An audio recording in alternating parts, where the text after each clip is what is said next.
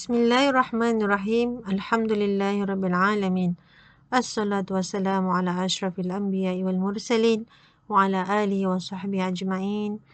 رب اشرح لي صدري ويسر لي أمري واحلل عقدة من لساني يفقه قولي. أما بعد. بسم الله الرحمن الرحيم. المطالعة الأزهرية المرأة الكريمة. مقدمة. من جميل الخصال التي اشتهر بها العرب رجالا ونساء صفة الكرم. ولا شك في أن هذه الصفة من أفضل صفات الخير. وللمرأة العربية سجل مشرف في هذا المضمار وسوف نطلع على نموذج منه. عرض الموضوع. أولا كرم وإيثار. كان عبد الله بن عباس رضي الله عنهما من أجواد العرب وكان منصرفا من الشام إلى الحجاز. فنزل منزلا في الطريق وطلب من غلمانه طعاما فلم يجدوا فقال لوكيله اذهب في هذه البرية فلعلك تجد راعيا أو حيا فيه لبن أو طعام. فمضى فمضى بالغلمان فرأوا عجوزا في حي فقالوا لها أعندك طعام نبتاعه فقالت أما البيع فلا ولكن عندي مالي ولأبنائي به حاجة. فقالوا فأين بنوك؟ قالت في رعي لهم وهذا أوان أوبتهم. قالوا فما أعددت لك ولهم؟ قالت خبزة تحت قلتها.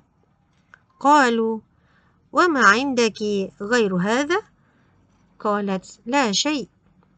قالوا فجودي لنا بشطرها. فقالت أما الشطر فلا أجود به.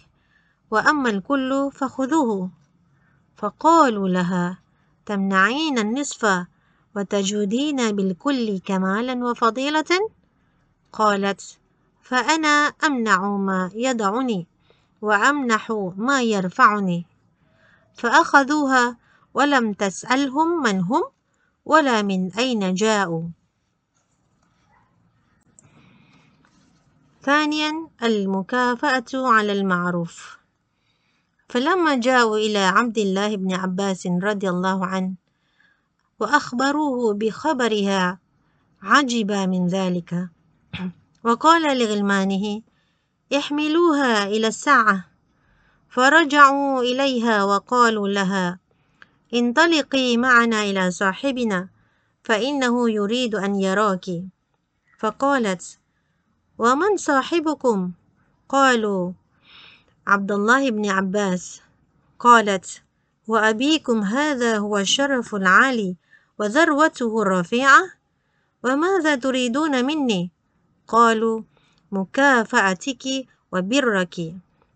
فقالت الله والله لو كان ما فعلت معروفا ما أخذت له بدلا. فكيف هو هو شيء يجب على الخلق أن يشارك فيه بعضهم بعضا فلم يزالوا بها حتى أخذوها إليه. ثالثا مقابلة العجوز وأولادها لعبد الله بن عباس رضي الله عنهما. فلما وصلت إليه سلمت عليه فرد عليها السلام وقرب مجلسها ثم قال لها ممن أنت؟ قالت من بني كلب. قال فكيف حالك؟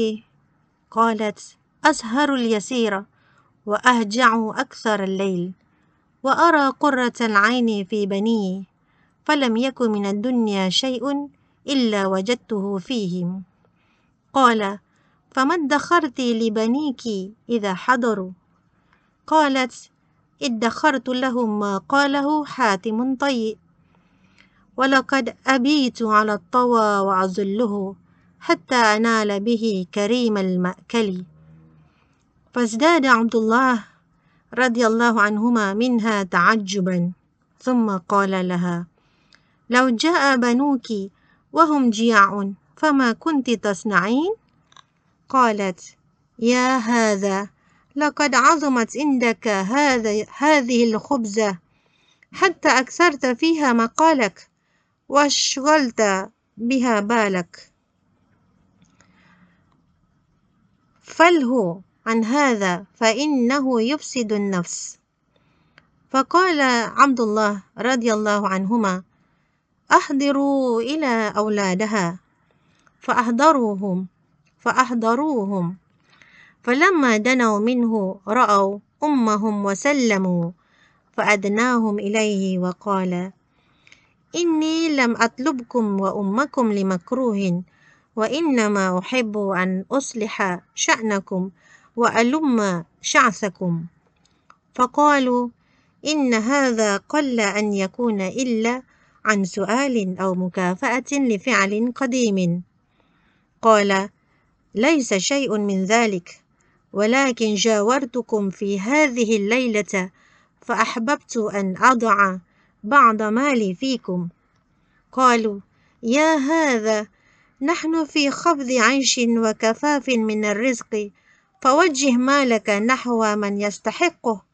وإن أردت النوال مبتدئا من غير سؤال فتقدم فمعروفك مشكور وبرك مقبول. قال نعم هو ذاك.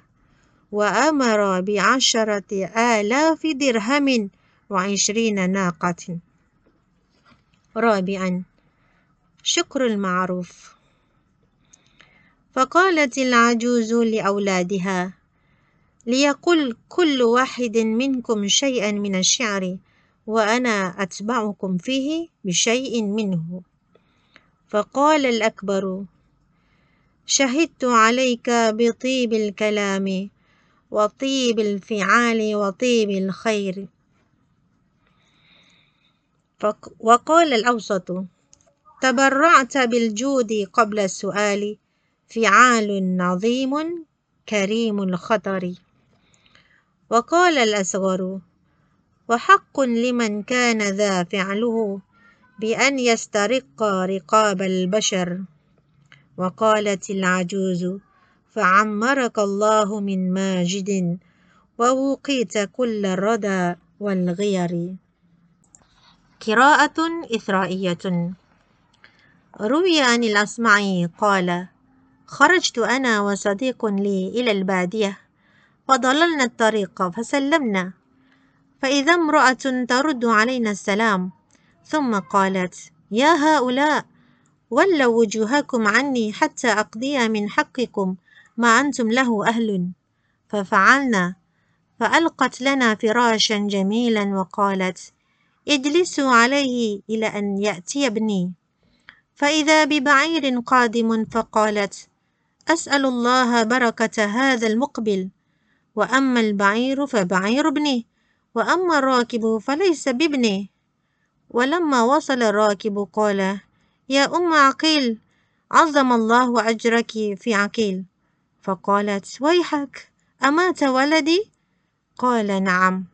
قالت وما سبب موته؟ قال ازدحمت عليه الإبل فسقط في البئر. فقالت انزل فقد ذمام القوم ودفعت إليه كبشا فذبحه وأصلحه وقرب إلينا الطعام فجعلنا نأكل ونتعجب من صبرها. والله تعالى أعلم.